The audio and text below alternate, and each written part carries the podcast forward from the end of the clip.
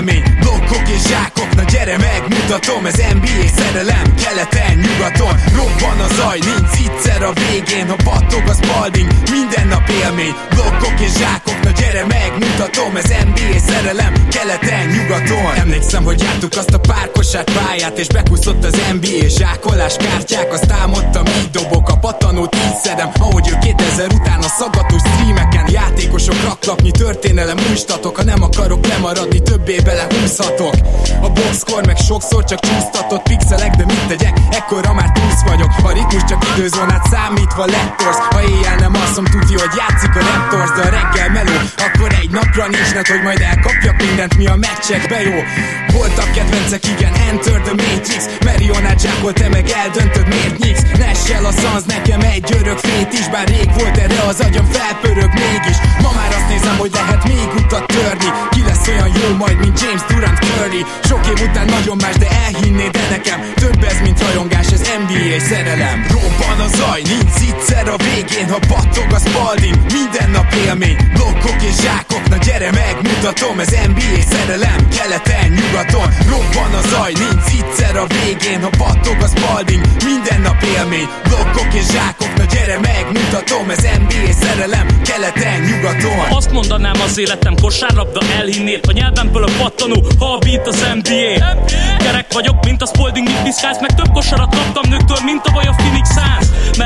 Mint a Spurs védelem bedarál Griffin olyat tömött megint, hogy már szinte preparál. Ide nem jön rim, hogy egy D-taktikát kitalálhass. Jó GMC vagyok, beférek a kepp alá Épp most dobtam rimből egy triplát. Nálad a labda, de hogy feldolgoz, timeout kell. Nyílt egy folyosó, de te kint állnál inkább És ha betörök, mint Adi DV-nél, az útból állj már el. A baker gyakorlás nélkül is simán elvisz már Not a game, we talking about practice. A létet fade away, de a homályt miért unnád Kár, hogy nincsen dupla V, csak egy V duplár Van a zaj, nincs egyszer a végén Ha battog a spalding, minden nap élmény Blokkok és zsákok, na gyere megmutatom Ez NBA szerelem, keleten, nyugaton Robban a zaj, nincs egyszer a végén Ha battog a spalding, minden nap élmény Blokkok és zsákok, na gyere megmutatom Ez NBA szerelem, keleten, nyugaton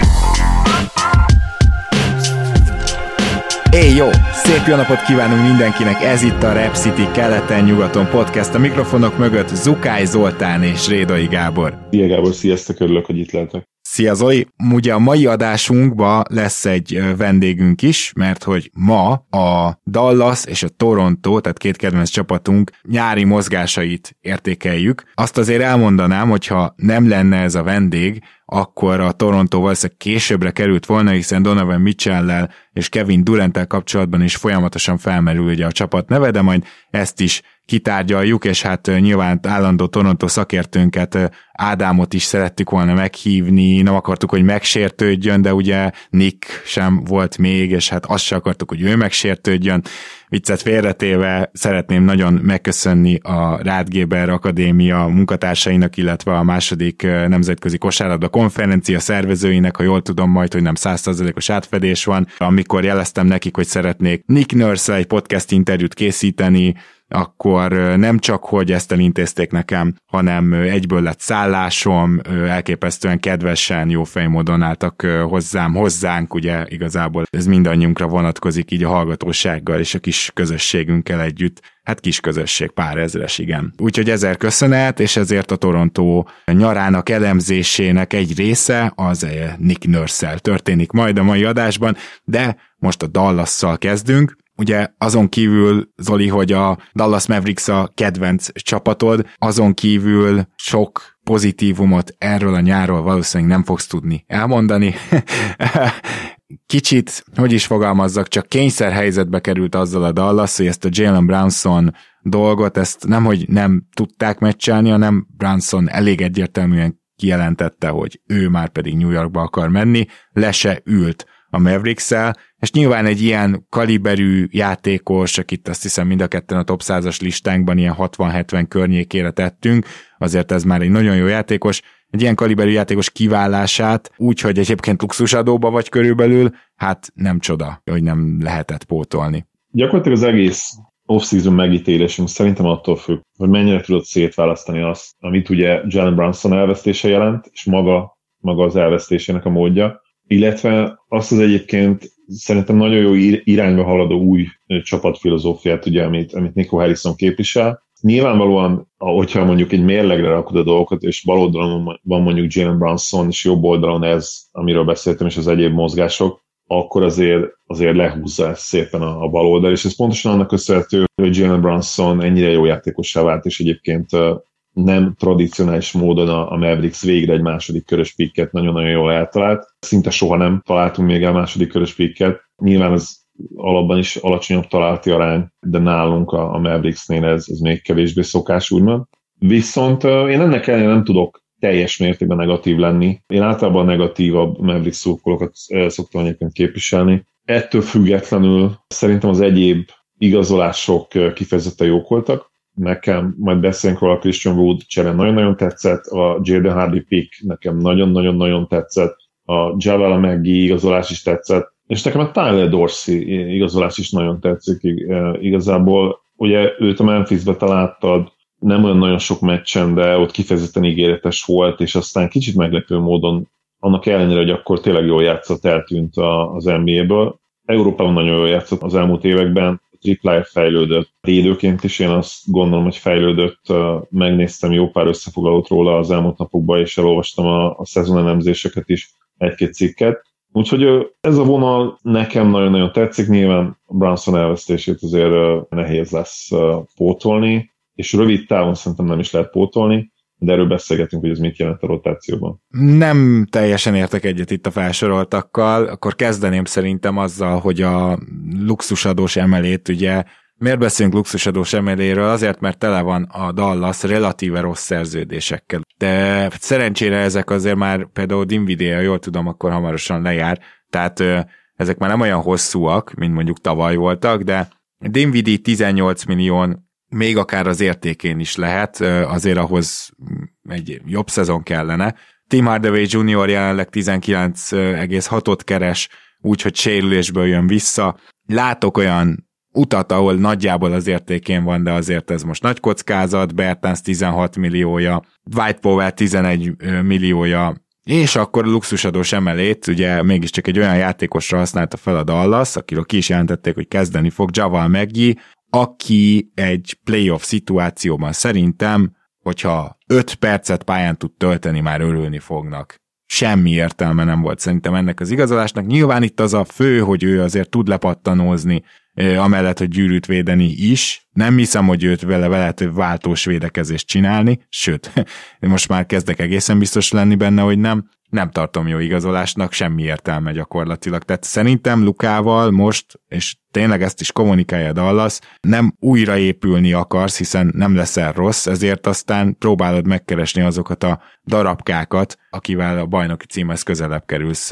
Megint nem ilyen. Aztán Hardy. Bocsi, csak erre gyorsan, hogy a, ezzel egyetértek, de hát miért, én azt mondom, hogy miért ilyen szemmel nézed Meggi? Meggi egy olyan játékos, aki mennyit 8 milliót fog keresni, tehát gyakorlatilag 6 egész valamennyit. Cserecenter. Mennyit? 6 egész valamennyit. Hát 6,8 pláne. Tehát ugye 6,8 millióért szerintem, tehát ő egy vész, vész megoldás. Nyilván kezdeni fog, de hát mindenki tudja, hogy token kezdő lesz, tehát szerintem nincs értelme ilyen kontextusra beszélni róla. Persze, tehát White Powell szerepét veszi át gyakorlatilag. Most itt ugye Christian Wood is érdekes, mert ugye az a csere, az azért nézett ki jól, mert közel ingyen volt, ugye relatíve egy draft pickbe került, és ugye Sneciket pakolt össze még mellé a Dallas. Christian Wooddal érdemes ezért tenni egy próbát, szóval ilyen szempontból persze tetszik. De nem tartom lehetetlennek, hogy mondjuk egy nyugati konferencia döntőbe, ha ismét eljutna a Dallas, ami szerintem nagyobb bravúr lenne, mint a tavalyi kerettel, de hogyha ismét eljutna, nem tartom lehetetlennek, hogy ismét csak Maxi Kleber lesz az egyetlen magas, akit pályán lehet tartani. Tehát mondjuk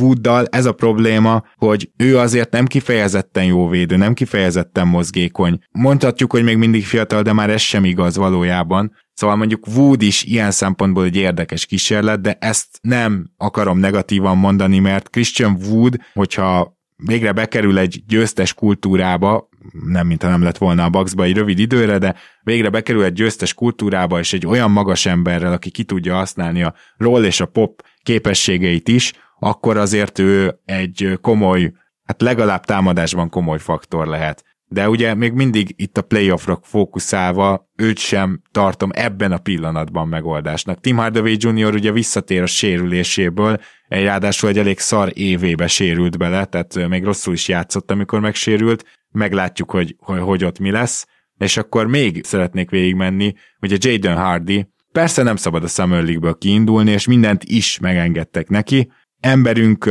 gyakorlatilag mindent eldobott, és ebből nem nagyon sült ki semmi jó, ebből nem akarok nagy következtetéseket levonni, minden esetre nekem Hardinak se a védekezése nem tetszett olyan extrán, igaz, hogy azt hiszem, hogy csak egy teljes Dallas Summer League meccset vitt rá lélek, hogy megnézzek, illetve egyelőre nem úgy tűnik, mintha ő valami sharpshooter lenne, és ez miért érdekes? Hát egyértelműen azért, mert Luka mellé ugye ez kell. Ha csak nem látunk Hardyba egy ball handlert, ami a fene se tudja, tehát lehet, hogy idáig is elmegyünk. Dorsey szerintem nem lesz faktor.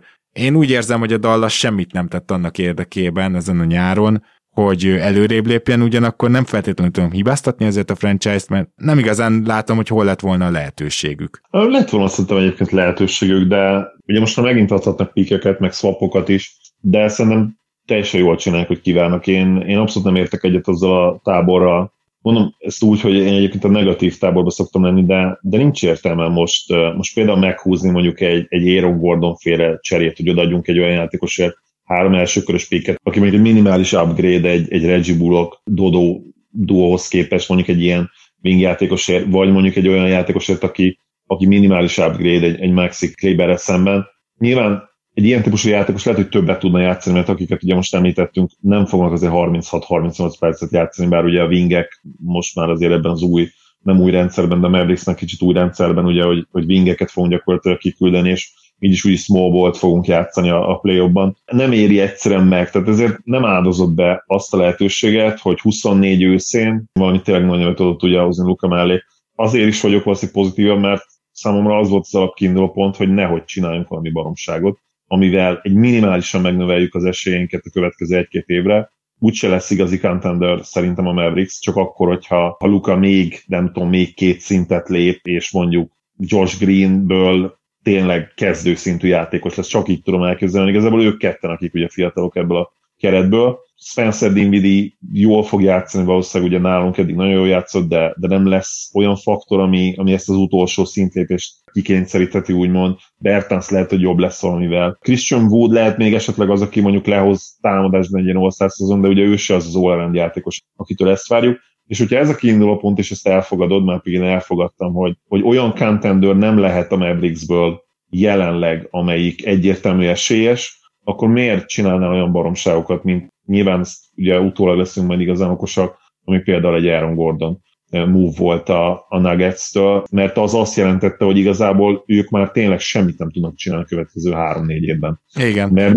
még nem tart itt, de hogyha meglépte volna ezeket a dolgokat, akkor ott tarthatnak, és szerintem ez a legrosszabb eh, esetőség lenne. Mondom ezt úgy, hogy egyébként a 24-es FA piac most uh, borzasztónak néz ki, de itt ugye az is a lényeg, hogy lesznek úgyis olyan szupersztárok, azért tudjuk, hogy mostanában minden évben vannak gyakorlatilag, akik, akik elvágyodnak a jelenlegi helyükről. Nem fog mindenki Los Angelesbe menni, nem fog mindenki Miami-ba menni. Előbb-utóbb, hogyha Mavericks türelmes, és Lukát ugye egészségesen tudja tartani, meg lesz a lehetőség arra, hogy egy igazi szupersztárért tudjanak cserélni. Igen, ebben teljesen egyetértek veled. Én inkább olyanokra gondoltam, hogy ugye ezek mégiscsak lehetőségek, amivel valahogy élsz. A megigazolásnál nagyobb lehetőség lett volna még az is, hogyha Södert szerzed meg egy évre, hiszen neki lett volna helye, kell is a ball handlingje, és igen, ő sem jobb játékos a posztján sokkal, mint Meggi, amúgy egy kicsit igen, de nagyobb szüksége volt rá a csapatnak.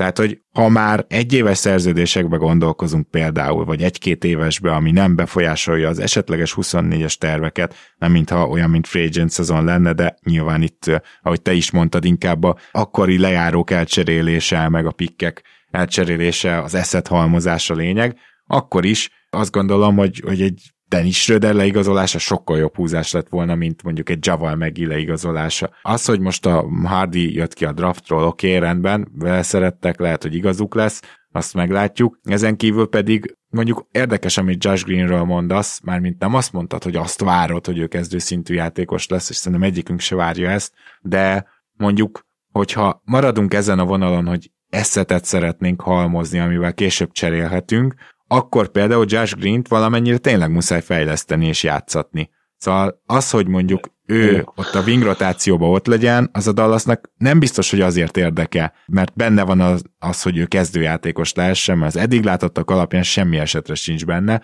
viszont az meg benne van, hogy fejlődjön annyit, hogy pozitív értéknek számítson majd egy későbbi csomagban. Abszolút, és igazából, hogyha azt nézed, hogy, hogy hogyan fejlődött a Mavericks, akkor is ő Lukán kívül nyilván az egyetlen válasz. Kinél jelentkezett ugye ez a bizonyos belső fejlődés, csak nála az egész keretben, nyilván Hardinál, akit természetesen, amikor az elején mondtam, hogy nekem nagyon tetszik a pick, nyilván úgy értékeltem, hogy következő egy évben valószínűleg semmit nem fog játszani. Igen. Hosszú távú projekt egyértelműen, de nekem tetszik, mert, mert egy tökös pick, tehát egy olyan középiskolás sztárt vittünk el, akit lehet, hogy top 10-ben visznek el, hogyha kiüli a teljes szezont, mint ahogy ugye Shadon Sharp tette, mert nagyon hasonló státuszuk volt a középiskola után mind a kettőjüknek, és ugye Shadon Sharp nem tudott játszani az egyetemen, nem játszott az egyetemen, és ugye nem tudta lerontani az értékét. Hardy kicsit azzal rontotta le az értéket, hogy játszott a, a G League-ben, ami ugye azért félig meddig mégiscsak egy profiliga, sőt, tehát most már kimondhatjuk, hogy teljes mértékben profiliga. Igen. És ugye emiatt uh, hátrébb is csúszott, ami gyakorlatilag egy, egy alacsony kockázatú, magas, potenciálisan magas megtérülésű uh, húzás volt és én meg azt abszolút látom, hogy Dorsey rotációban lesz, tehát a, ugye az olimpiakoszban játszott, nagyon nagy meccseken az elmúlt években, nagyon jó teljesítmény nyújtott. Igen, ez igaz, csak az ezzel a bajom, hogy akkor miért túvé szerződést kapott? Nyilván meg akarják nézni, tehát azért ez egy olyan csapat most, amelynek el, elég magasan van a plafonja, bocsánat, a padlója. A plafonja ugye úgy gondoljuk most, hogy nem annyira magas még, de a padlója nagyon magas, tehát ilyen 50, 53, 54, 55 meg szerintem gyakorlatilag, amit, amit szinte garantáltan ugye el fognak érni, tehát úgymond nincs arra lehetőség, hogy minden áron berakjunk például egy Tyler Dorsey, igen, és meg kell nézni, hogy ő mit tud tenni, és szerintem egyébként Kid alatt lesz is erre lehetősége, tehát hogyha, hogyha megnézed most a mérséget, a depth chartot, akkor azért Spence Dinwiddie, ugye, aki jelen pillanatban be van írva a a csere egyesnek és a csere kettesnek is, hogy például, hogyha ő mondjuk kihagy egy meccset, mert pihentetik, hogy van egy kisebb sérülése, azonnal megnyílik a lehetőség, nem csak ugye Frank the Tanknek, hanem, hanem akár Hardynak is, és ugye Dorsey-nak is, tehát végig ott lehet, ott lehet majd előtte a lehetőség. Szerintem ilyen szempontból relatíve mély a Mavericks, nyilván nem egy kilenc mélységű playoff mélység, de szerintem összességében, ha az volt a kiinduló pont, hogy ne csináljunk baromságot, és szerintem ez egy helyes kiinduló pont volt Harrisonéktól, akkor én abszolút elégedett vagyok. És hogyha most például azt kérdeznék tőlem, hogy nyomjunk egy cserét a pacers és hozzuk el Miles Turner-t úgy, hogy mindent odaadunk, ami van. Tehát mondjuk három elsőköröst, odaadjuk Maxit is, beáldozzuk. Én no, ennyit nem ér Miles abszolút... Turner, ennyit nem ér. Abszolút nem. De még ha, még ha azt mondod, hogy két elsőkörös, én szerintem azt sem csinálom ezen a ponton. Igen, tehát, ez jó tehát egy Miles se, se rakna minket egy olyan szintre, ami egyértelmű contender. Hát főként igen, hogy nektek a lepattanózás az ugye eléggé neuralgikus pont, és Miles Turner pont abban gyenge, szóval egyszerűen itt nem Miles Turner a jó megoldás, de arra a bizonyos magas posztra kell majd még Kleber mellé valami jó megoldás. És nyilván a Branson féle másodlagos labdakezelő dologban is lehet még fejlődni, tehát azért nyilván ezek a hosszú távú célok Luka mellé. Na most, mire, hogy hol, hol várjuk ezt a csapatot? Azt mondtad, hogy egy 53-55 meccs így, így a, az alja. Lehet, de én nem nagyon várom őket följebb sem. Én szerintem ez a csapat összességében, amit majd ki tud rakni a pályára, abban gyengült. Jalen Branson még védőnek se volt szar nyilván kicsi, és megvannak ezért az akadályai, de azért ő nem volt olyan rossz védő. A sérülésből visszatérő Tim Hardaway Jr.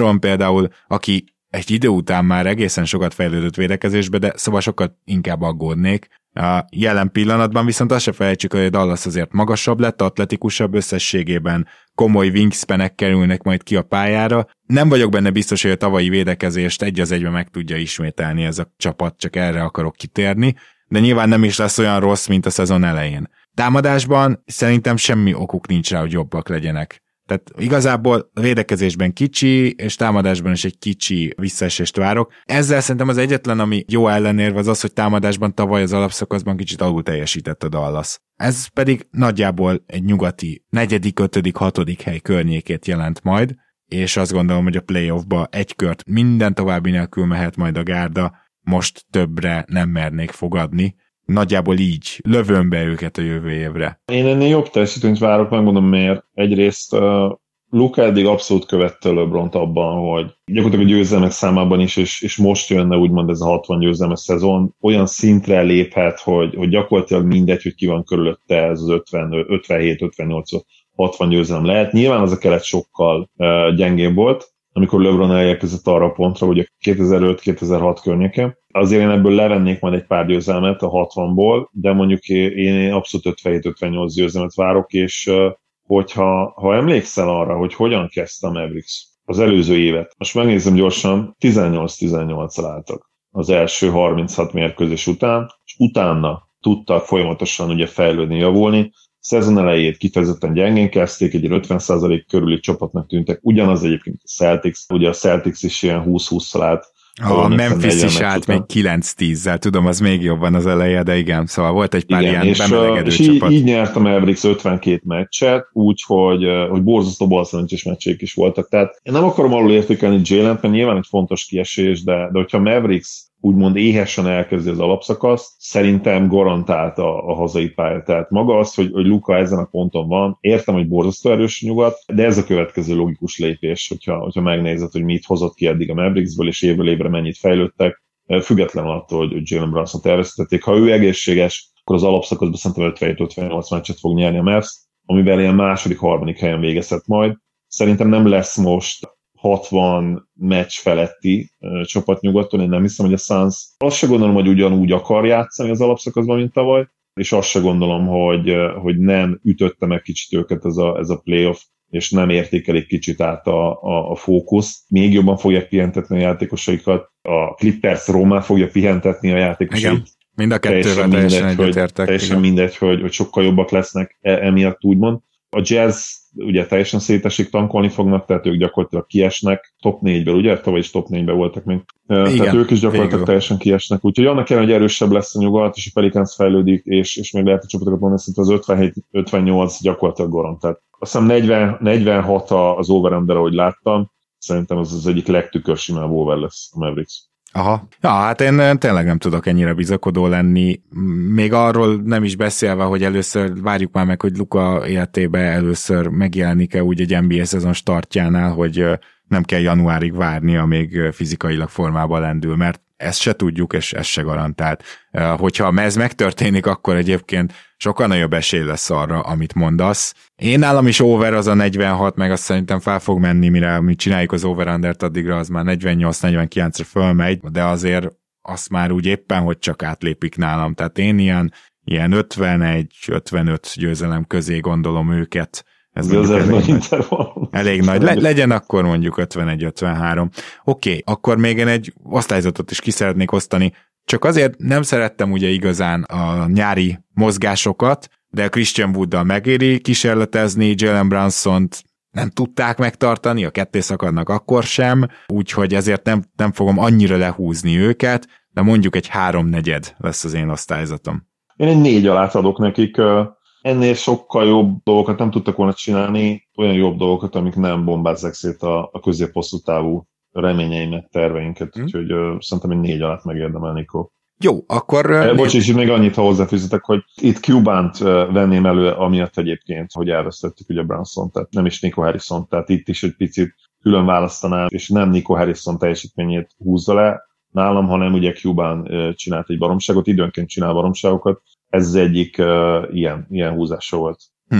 Én azt gondolom, hogy akkor menjünk át a Toronto Raptorsra. A Raptorsnak a nyara azt gondolom, hogy picit biztatóbb volt ennél, de ott sem tudtunk, vagy tudtam felhőtlenül örülni. Csak gyorsan összefoglalva, hogy mi történt. Ugye itt főleg hosszabbítások, Chris Busher is kapott egy olyan hosszabbítást, 3 év 35 millió, azt hiszem ez ráadásul bónuszokkal együtt, tehát az évente kicsit kevesebb, és Ted Young is kapott egy hosszabbítást két évre, amiből a második év az nem is teljesen garantált. Ezek nagyon jól cserélhető szerződések, és ugye Nyilván Masai Ujiri-nak, és hát ezen keresztül Bobby Websternek, aki most jelenleg a GM, és nagy időzőjelben mondtam, nekik megvan ez a stratégiájuk, hogy folyamatosan úgy akar jó lenni a Raptors, viszonylag jó, és, és winning culture, amivel nincs gond, hogy tele van eszetekkel, és azokat folyamatosan gyűjti, és a szerződések cserélhetőek, és tele vannak jó szerződésekkel, amikből a lehetséges cserepartnerek csak úgy válogathatnak, és ezt fenntartották ezzel továbbra is.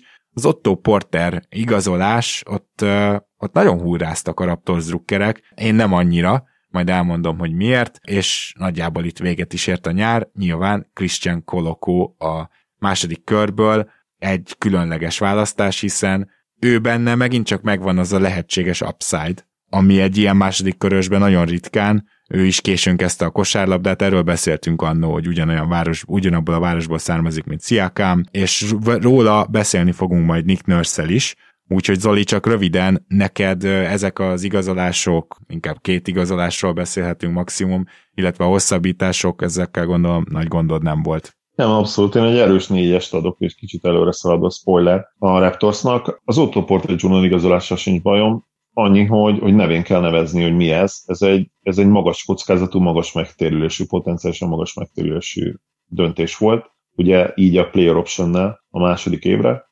de hozzáteszem, hogy ha akarsz fogadni egy olyan játékosra, úgymond, kiben nagyon-nagyon sok lehet még mindig, mert, mert hát nem, hogy fiatal Otto Porter Jr., ő tényleg fiatal, tehát NBA léptékkel mérve, és ha azt is beleszámítod, hogy, hogy ő kés, későn jött az NBA-be, viszonylag későn, 20 évesen kezdte ugye az első szezonját, nincs benne abszolút sok kilométer, és oké, okay, hát problémák, azok azok nyilván kérdőjelesek, de benne abszolút benne lehet egy nem kicsi bounce back év, és egy nem, nem kicsi bounce back szerep. Mert a Warriorsnál ugye soha nem lett volna gyakorlatilag lehetősége egy nagyobb szerepre, és amit viszont csinált, és számomra egyébként meglepő volt, hogy ő 20 plusz percet tud játszani, ami nyilván a playoffba azért egy picit lecsökkent, de ott is rendszeresen játszott, és ráadásul volt olyan meccs, ahol kezdett is egy playoff meccsen, ami azért meglepő a legfontosabb szerepét a force spacing nagyon jól csinálta. Igen, ezt hogy, meg kell neki adni, és szerintem ezért is kapta meg ezt a szerződést, csak az a kérdés, persze. hogy ő lesz-e valaha még egyszer fizikailag olyan formában, hogy egytől ötig védekezzen, mert ugye most évek óta nincs, és ez a, a Warriorsnál meg technikailag magas embert játszott. És ezért, ezért fogadtál úgymond rá, és ezért adták oda neki ezt a 6 milliót, ami, ami lényegesen több annál, mint amit ugye kapott, a veterán minimumot, minimumot az Annál többet is ér, tehát hogy nem azt állítom, hogy nem ér 6 milliót, persze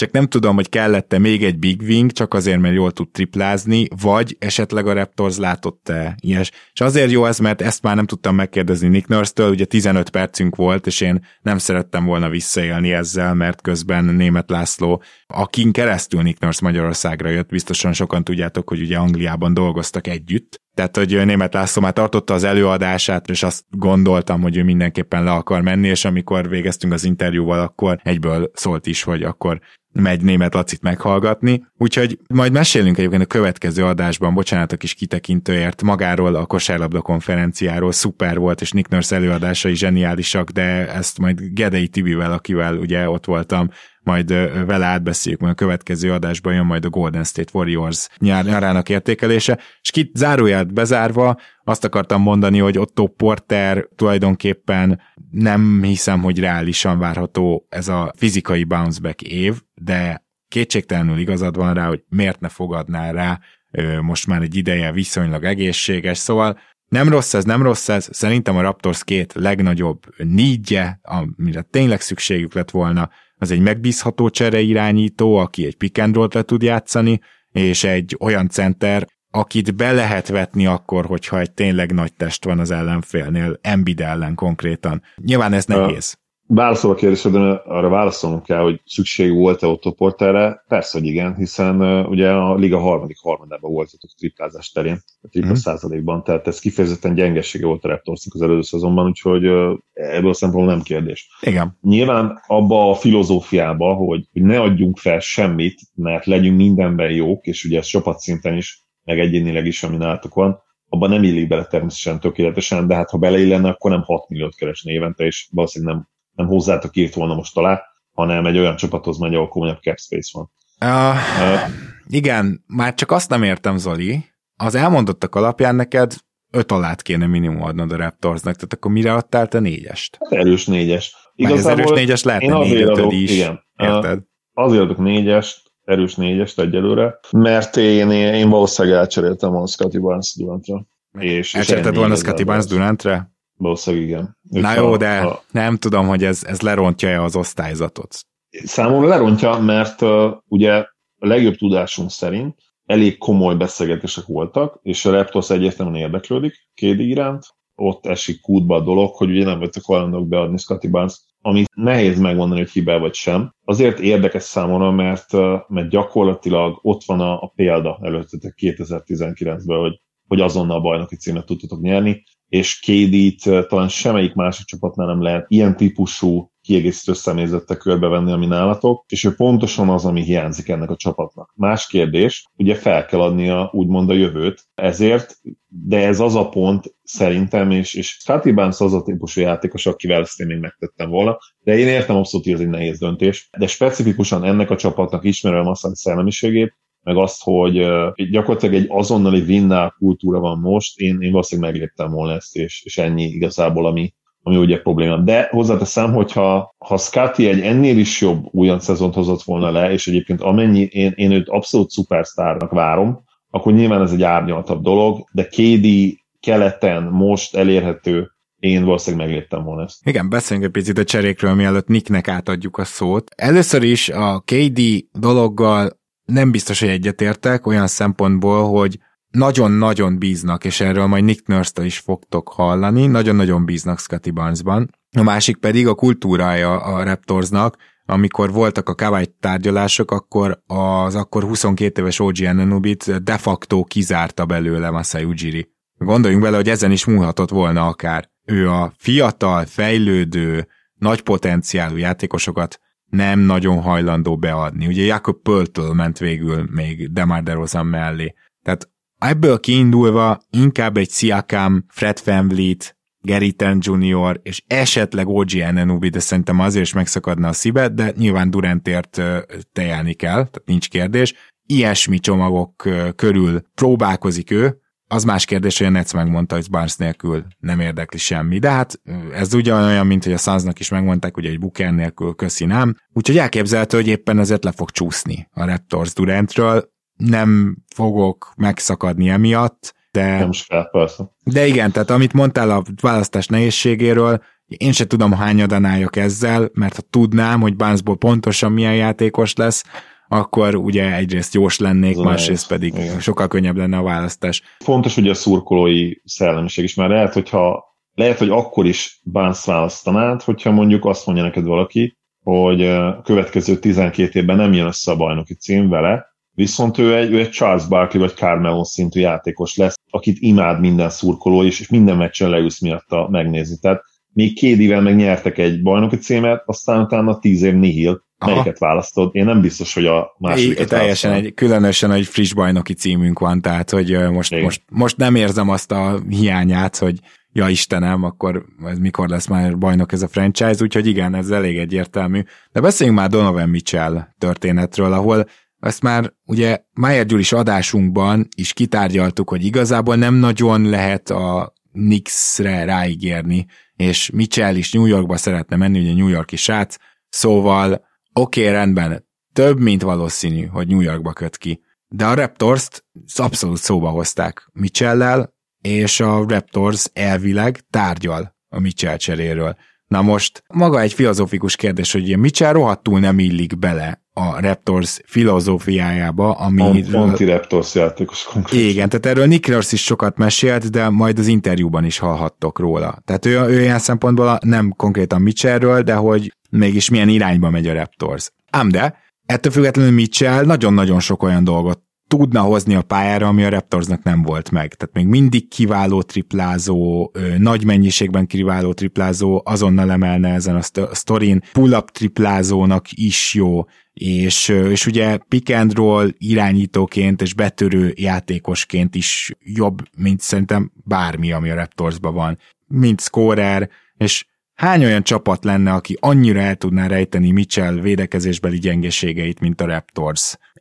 Egy, kettő maximum. Na, csak ezt mondom, hogy amúgy nem, nem egy logikátlan dolog ez a Mitchell történet. Abszolút nem.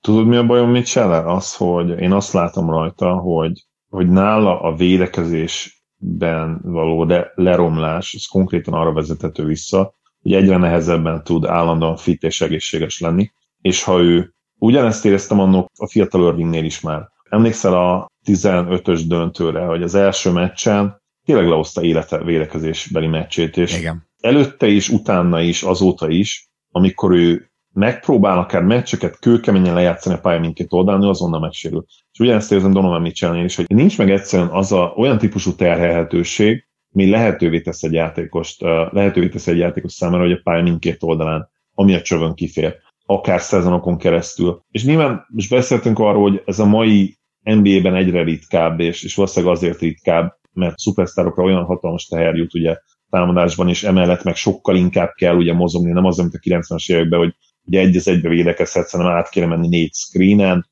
aztán rád váltanak, leváltanak, lekergetnek úgymond a sarokba, menned kell, ugye folyamatosan követned kell a, a triplázókat, sok csapat ugye five out játszik öt triplázóval, tehát nyilván sokkal nehezebb is max sebességen pörögni mindkét oldalon, de benne kifejezetten nem látom ezt a típusú képességet. Egyébként fizikailag, hozzáteszem, fizikailag szerintem beleillik a Raptors filozófiába, mert ugye Mitchellnek van egy Monster Wingspanje, és biztos vagyok benne, hogy Nurse úgy gondolja, vagy úgy gondolná, hogy az ő keze alatt sokkal jobb védővé fejlődhetne Donovan Mitchell, csak én azt nem látom, hogy ő fizikailag egyszerűen képes lehet erre a pálya mindkét oldalán bemutatott jó teljesítményre, de ha esetleg úgy érzi Raptors, hogy ő benne lehet ez, akkor viszont kevés olyan hely lehet, ami ennél ideálisabb lehet arra, hogy ő egy, egy másod virágzását érje, és olyan szintet érjen el, ami eddig neki nem sikerült. Igen, nem nagyon tudok vitatkozni, és szerintem is pont az van Torontónál, hogy ők bele fogják élni magukat, ha esetleg valahogy oda kerülne Mitchell, de mindannyian tudjuk, hogy az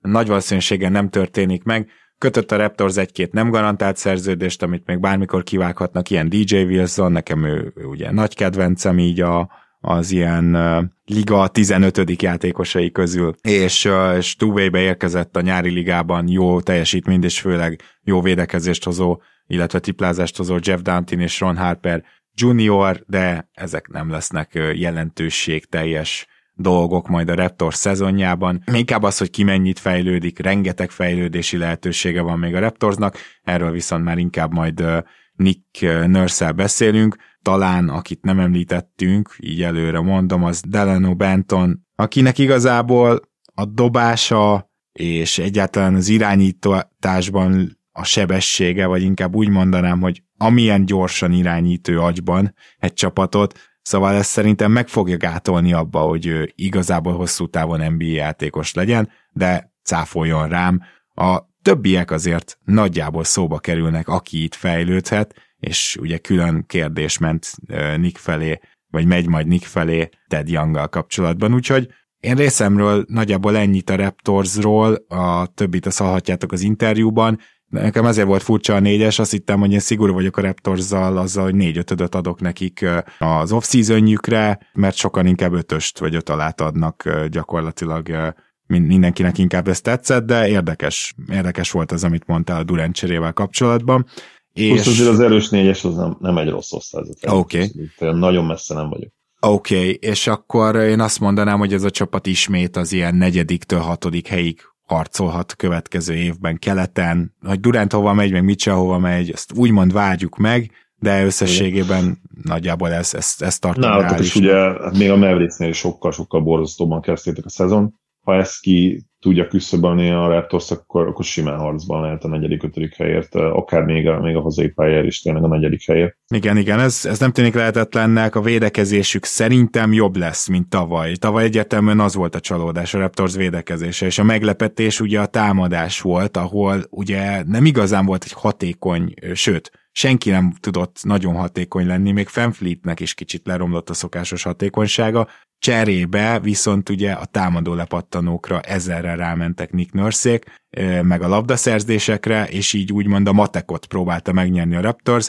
ami annyira bejött, hogy nem is emlékszem pontosan, de a végére talán 15 16 valahogy így volt a, a támadó hatékonyság, ami, 15 igen. ami jobb, mint amit, amire számítottunk ettől a csapattól. Ezt kigyűjtöttem én is pont az adás előtt, hogy ugye 15-ek voltak az alapszakaszban, és ott én is abszolút előre lépést várok és védekezésben is egyébként tényleg abszolút lehet előrelépés, mert a, a 9. helynél azért, azért lehet ez a ez a gárda jobb. Én Scotty barnes ugye mondom azt, hogy hiba, valamilyen szinten hiba, hogy nem cseréltétek el, de ugyanakkor meg ha már így marad, én, én tőle egyébként azt várom, hogy egyértelműen All-Star szezont hozzon le, és hasonlóan Lukowski is választják a második szezonjában.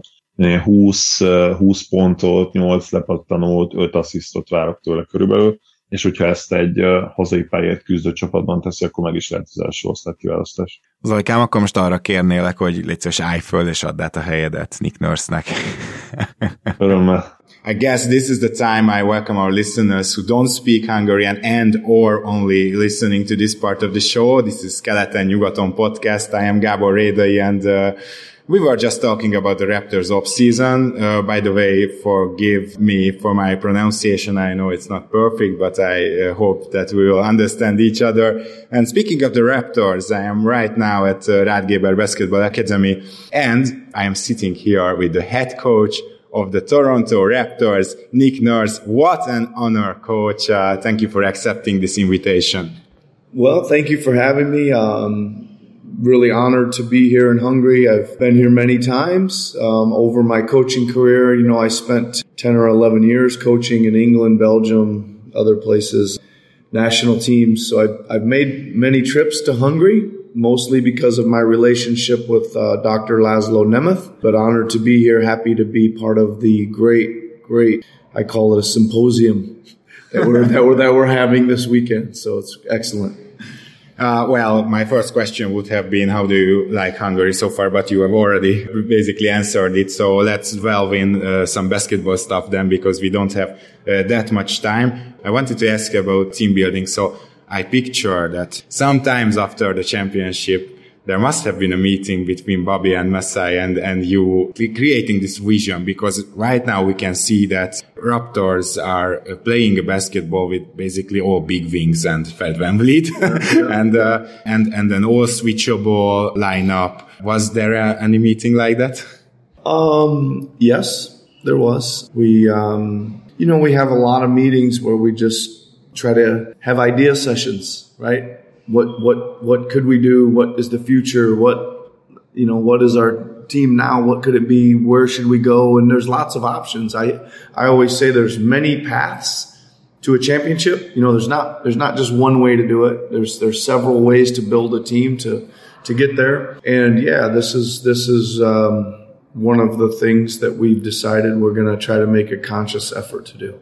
Yeah, basically, I think Clippers is the only other team who tried this path and still trying. Yeah. Do you see it as a, a side way, a side path, yeah. or, or we're trying, or do you picture basketball to be like this in like 20 years? Well, I don't know that I picture everybody trying to do it. Um, I just feel like for the way I see kind of the pieces we already have, the way I see the way we like to play, especially defensively, and then we worry about how to coach the offensive part later, maybe. But for us, it makes sense right now. Mm-hmm. Well, uh, this second one will be a kind of a philosophical question, but you know, this is positionless basketball at its best. But there were some rumors about, you know, OG wanting out. OG himself said it was shit. So, uh, yeah, I know, but, but it made me think that, uh, you know, in your team, there are sometimes five guys who can defend, put the ball to the floor, shoot,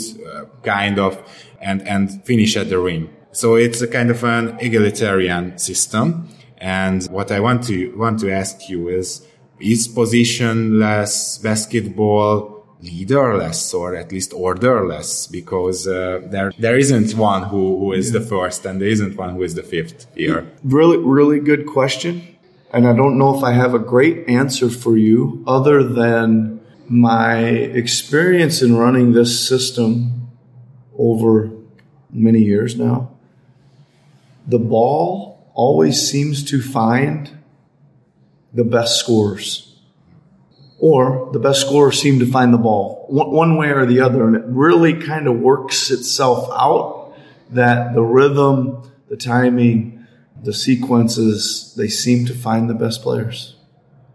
Wow, so it works out somehow. yeah, basically. There's a lot of things that I'm, I have, I have ideas why they work, but, uh, but I'm not 100% sure. I have many thoughts that I think this is why it's possible. This is one of them. Mm-hmm. Uh, it was very interesting to see, for example, that OG had a bigger part in the offense uh, through the playoffs. Uh, against Philly. Mm-hmm. Uh, was that a matchup thing, or was that just like OJ finally got back from that injury? Well, I think it was a little bit of both, or, or, that those two things. He was he was back from injury. He had a tough year last year, two two different injuries. Matchup was also very difficult for them to to figure out who they were going to guard. You know, Siakam and OG with. Probably though, um, as you know, we we lost three players in game one to injury. We got Scotty back in game four, I think. Thaddeus came back kind of game three, and then Fred went out. So I think some of Fred's uh, and Scotty's um, chances shifted to OG. Mm-hmm. Yeah, yeah, that's uh, quite understandable. Now, yeah, so I just uh, wanted to ask you about Kyle Lowry because I'm a really big fan, and this is before we dive into your off season. But uh, there are stories about Kyle that he was all about winning, and he we waited for him for two hours at the airport. There was a story, and so as a leader, he is he is a leader also, of course. Was it easy to manage, or or did you like that? Basically, you have another coach on the court. Yeah. Um, first of all, I'm I'm got a tremendous uh, relationship with Kyle. And uh, when I think back about, you know, this is now going to be my 10th season coming up with the Raptors, five as assistant, five as head coach. He, we kind of started together. He was there maybe a half a season. I think he got traded there a half a season before I got there. So it was kind of fun to, to grow with him. You know, he, we were both kind of new there and, and, um, you know, he was not really even a starter at that point. He kind of part time, you know, he became a starter. Then he became, then we made a big trade. Then he became a leader. Then he became an all star, all star, all star, won a gold medal, won a championship. So lots of uh, special, special moments um, kind of walking with him. So that is always going to be part of our relationship together. Listen, I just have never seen anybody play as hard as him anywhere any team ever that I've ever seen, anybody been around. I mean, he would have a flurry of activity in three minutes that would just one end, one end, one end, one end, four straight amazing hustle plays that would change the whole game and the rest of the team would in the crowd, you know, just, just amazing. So that spirit that he plays with, very smart player, very hard worker, tough, wants to win. Lots of good things to say about him. Mm-hmm. All right. Uh, so these things, I guess, equaled out those two hour waitings. yeah. No, it was, it was, listen, he was, he was also a maturing person. You know what I mean? He was, he wasn't, he was fighting and finding and looking for his way in the NBA. He was, you know, still young-ish and he was, he was maturing as he went. You know, some people mature early, some people mature later. But yeah, he certainly had some moments of, you know, you know, like, like he would probably tell you that I'd have to say, Hey, Kyle, you know, you're messing up, you know, stop messing up, you know, and, and a lot of my play, Chris Boucher said the, the same thing in my, in his press conference the other day when he signed his new contract. He says, coach is always able to tell me, Hey, Chris, you're messing up, you know, and, and, and that's important. So that's, that's part of my job. yeah, yeah. And, uh, Kyle, uh, well, matured into a Hall of Famer. So that was quite, for, for sure, for sure. It's amazing. Yeah. All right, first impressions about Christian Koloko. Have you had the opportunity to work with him and what do you think we should expect? Because, you know, on Raptors forums, I already read that he will be our starting center, but uh, I think it's a bit early to go with that. Yeah. No, I think that I, I first, yeah, I have had a chance. I was out in Las Vegas with him for summer league. There's, there's a lot to like. Really good person, really wants to be a good player is really rapidly improving. He had a, a big jump from the last year, right? He was, you know, here, here, here, here, here, and then he, he, he made a big jump. So the Siakam recipe. Yeah, a little bit, maybe, maybe, right? Um, He's from, you know, the same town as Siakam, which I, I find unbelievable. Um, got good feet, you know, for being seven foot, seven one. He, he can move his feet, which to me was the most surprising thing, probably. He'll be able to switch. He chases down guards for block shots. He's shooting touches pretty good, but he, he still has a ways to go there. I mean, he makes a really high, pretty high percentage of free throws, over 75% for a big man. That's good. And it's usually a good indicator that you can shoot. We now we got to speed him up and get more balance and more, you know, just just get the intensity and things where where he's used to the speed of you know free throw. You can take your time, but we got to. So I think he's a little bit of ways away from being able to actually make uh, a high percentage in games, but that's okay. I mean, three months, six months, you know, something like that. But I like him. I, I don't. I don't see him as a starter uh, for us right away. I do see him as a guy who's going to play for us in the rotation. And you know how it is these days. You, you show up for a game, three guys are out one night, three guys are out the next. He probably will start some games out of necessity. Who knows? Yeah, so I'm not sure that anyone uh, asked you uh, this question this summer. No breaking news for you, I guess, but uh, Jalen Harris had a very good season in Europe. What's up with him? Will we see him in Raptors uh, uniform? Yeah, I, I we we like Jalen um, a lot, and he, you know he had some good games for us. I, I, know he's kind of been in some discussions about you know you know obviously we still have his rights and things like that but I don't think it's going to happen anytime immediately. Possibly down the road, um, but not right now. Uh, but possibly, for example, before training camp, before this year, that's a possibility. Maybe, but again, not a lot of those discussions for doing something immediately with him. Maybe, maybe we look uh, one more year, see what happens. Mm-hmm. Okay, uh, great, great. Mm-hmm. Uh, so the franchise hope is Scotty, basically. I think uh, he can be the one. Uh, do you believe that he can develop into a guy who elevates this team back to championship level? Do, do you believe in him? What's what's the belief around the franchise in Scotty? Oh, uh, yeah, for sure. I mean, he is a uh, tremendous talent. He's 20 years old. He's got the size, the body, strength, the mind, toughness. Um, his skills are coming quickly. That's that's the only thing right now that need that probably needs to go up a level, uh, but it is. So uh, no, yeah, for sure, he should. Um, what is the saying? The sky's the limit, mm-hmm. Or the ceiling is way up there. One of the two, whichever whichever one you want to use. So we can say that he could be a superstar. Oh yeah, he should be a he should be a multiple time All Star. Wow. Yes. That's really great. Uh, are there any goals right now for next season? Of course, I know that always uh, championship is the goal. So that's, yeah. that's, that's correct. But would you like, uh, would you like be pleased with like second or third round? So, so how, what is your thoughts on that? Because in reality, I think you could have been in the second round this year without the with injuries. Breaks, yeah. I think that we are, um, a team that will have expectations to to play further than we did this year. But you're right. Listen, I'm thinking about winning it all. Right. And then, you know, everybody looks at me and say, come on, man, you know, come on, you know, you, this team, that team, this team. Well, we were, we were pretty good. We, did, we didn't really know who we were last year for the first two months. Right. And we start playing really good. Then we had everybody leave for COVID again. So we had to kind of start over again. But from January on, we were good. The teams that finished above us, Miami finished first. We were only maybe three, four, five games at most back from them. We could have made that up early in the season. We played Miami two and two last year. We played Milwaukee three and zero. Boston two and two. Philadelphia three and one. Just going through, I mean, we we those are the best teams in our league, and we had a, a pretty high winning percentage against them.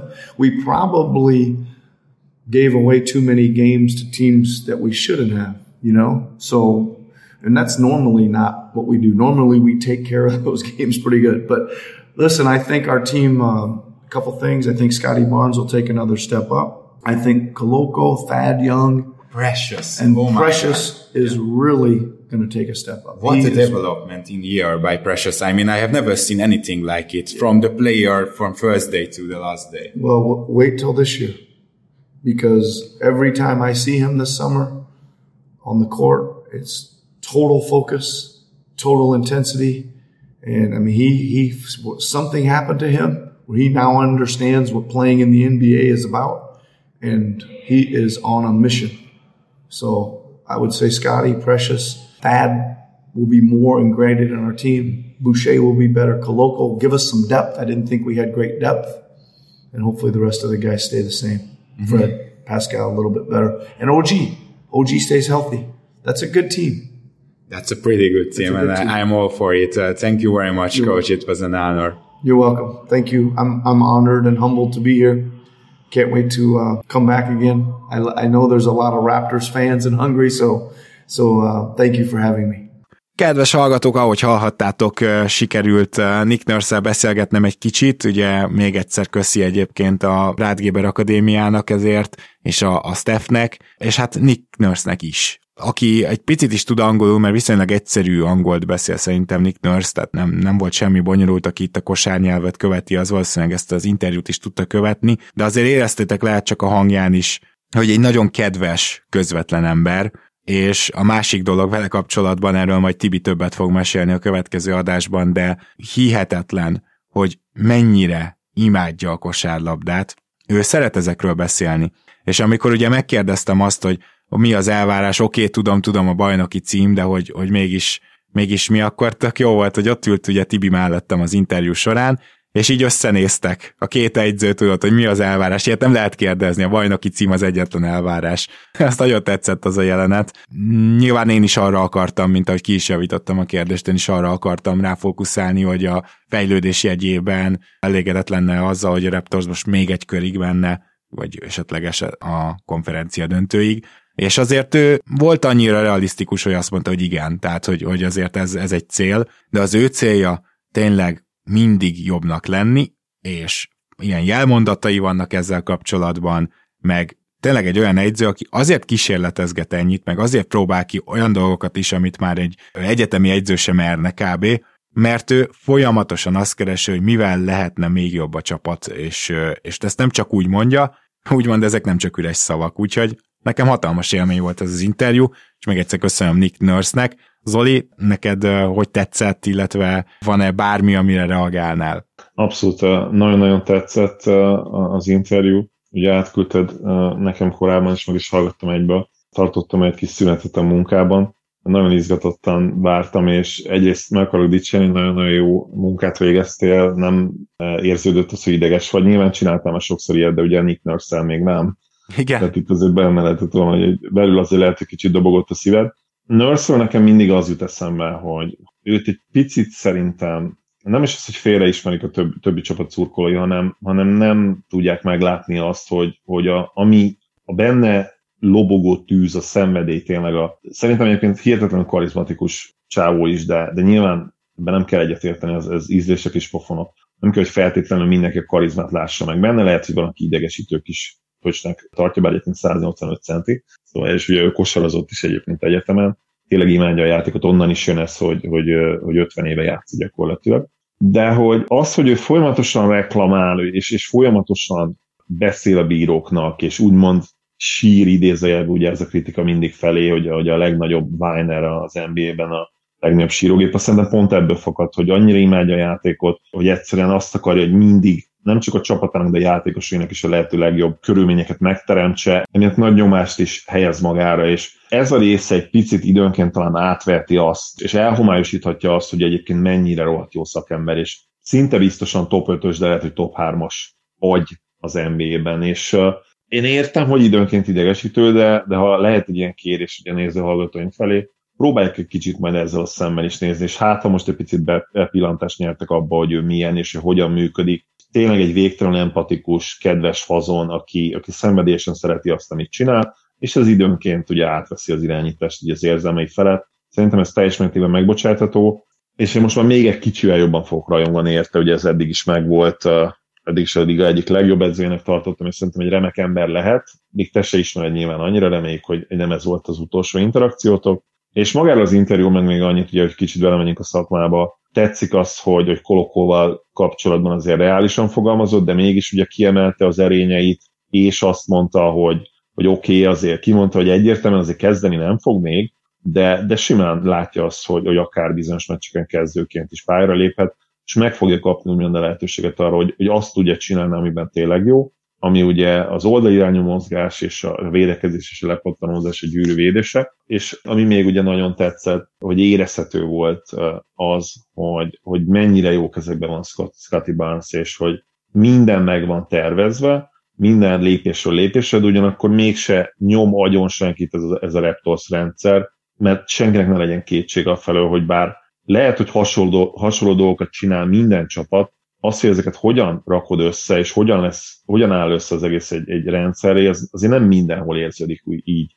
És, és az meg nagyon igaz, hogy, és ez mondjuk nyilván a személyiségektől is függ, de nem minden csapatnál érzik valószínűleg a játékosok ezt a család feelinget, ami a Raptorsnál talán minden más gárdnál jobban megvan az NBA-ben. Yep, igen, erre ők nagyon építenek. Én még egy dolgot mondanék az interjúról, hogy Jalen Harris neve nektek nem mondott volna semmit, ő ugye második körös választott volt a Raptorsban, egy évet játszott, amikor a Raptors Tampa Bay-be volt, ugye az nem, nem volt olyan túl jó év, és ott volt a vége felé pár biztató teljesítménye, de ilyen droghasználati gondok miatt eltiltották konkrétan egy évre, és ezért ő elment Európába, de a jogai még mindig a Raptorsnál vannak, és ezért kérdeztem meg, hogy mi van vele, mert meglehetősen jó szezont hozott le Európában, Olaszországban játszott egyébként első osztályban, és ez érdekes volt, és azt hiszem, hogy ezt nekem mondta el először Nick Nurse, mikor kicsit ugye kiszedtem belőle, vagy kicsit nógatni kellett, hogy talán inkább jövőre néz rá a Raptors, tehát ő még idén nem csatlakozik a kerethez. Annak ellenére, hogy rajta tartják a szemüket, úgyhogy szerintem ez meg ilyen újságírói szempontból volt egy extra kérdés, nem láttam még sehol, hogy bárki megkérdezte őt erről ezen a nyáron, és a válasz is extra volt, mert azért egy viszonylag konkrétumot sikerült Nickből kihúzni.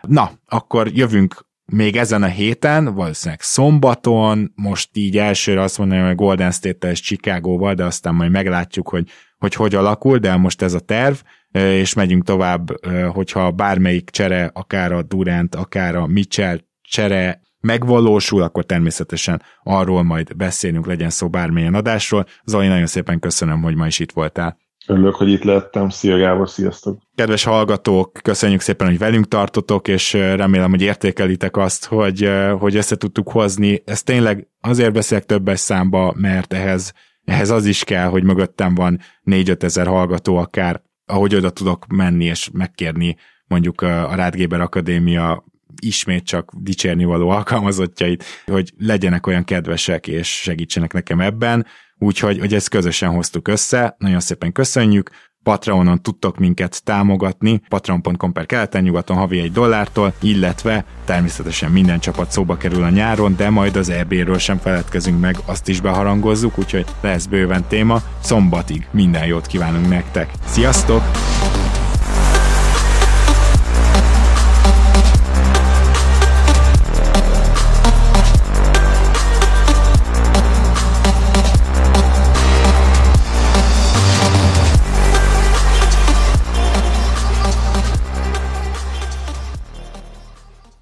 Ha más podcastekre is kíváncsi vagy, hallgassd meg a Béton műsor ajánlóját. El tudod képzelni, hogy a podcastet, amit éppen most hallgattál, fél év múlva már a mesterséges intelligencia generálja? Mi sem. De ha érdekel, eljötte már a gépek lázadása. Hallgass bele az Embertelen podcastbe. Orsós Lajos vagyok, a műsor házigazdája. Egyelőre még élőben. Egyelőre. Fedezzük fel együtt, hogyan ismerkedik, randizik, mesél és vitatkozik Betty és Péter, két teljesen mesterséges intelligencia. Lajos, a podcast címét mond még egyszer, Léci. Oké. Okay. Embertelen podcast. Ez a műsor a Béton közösség tagja.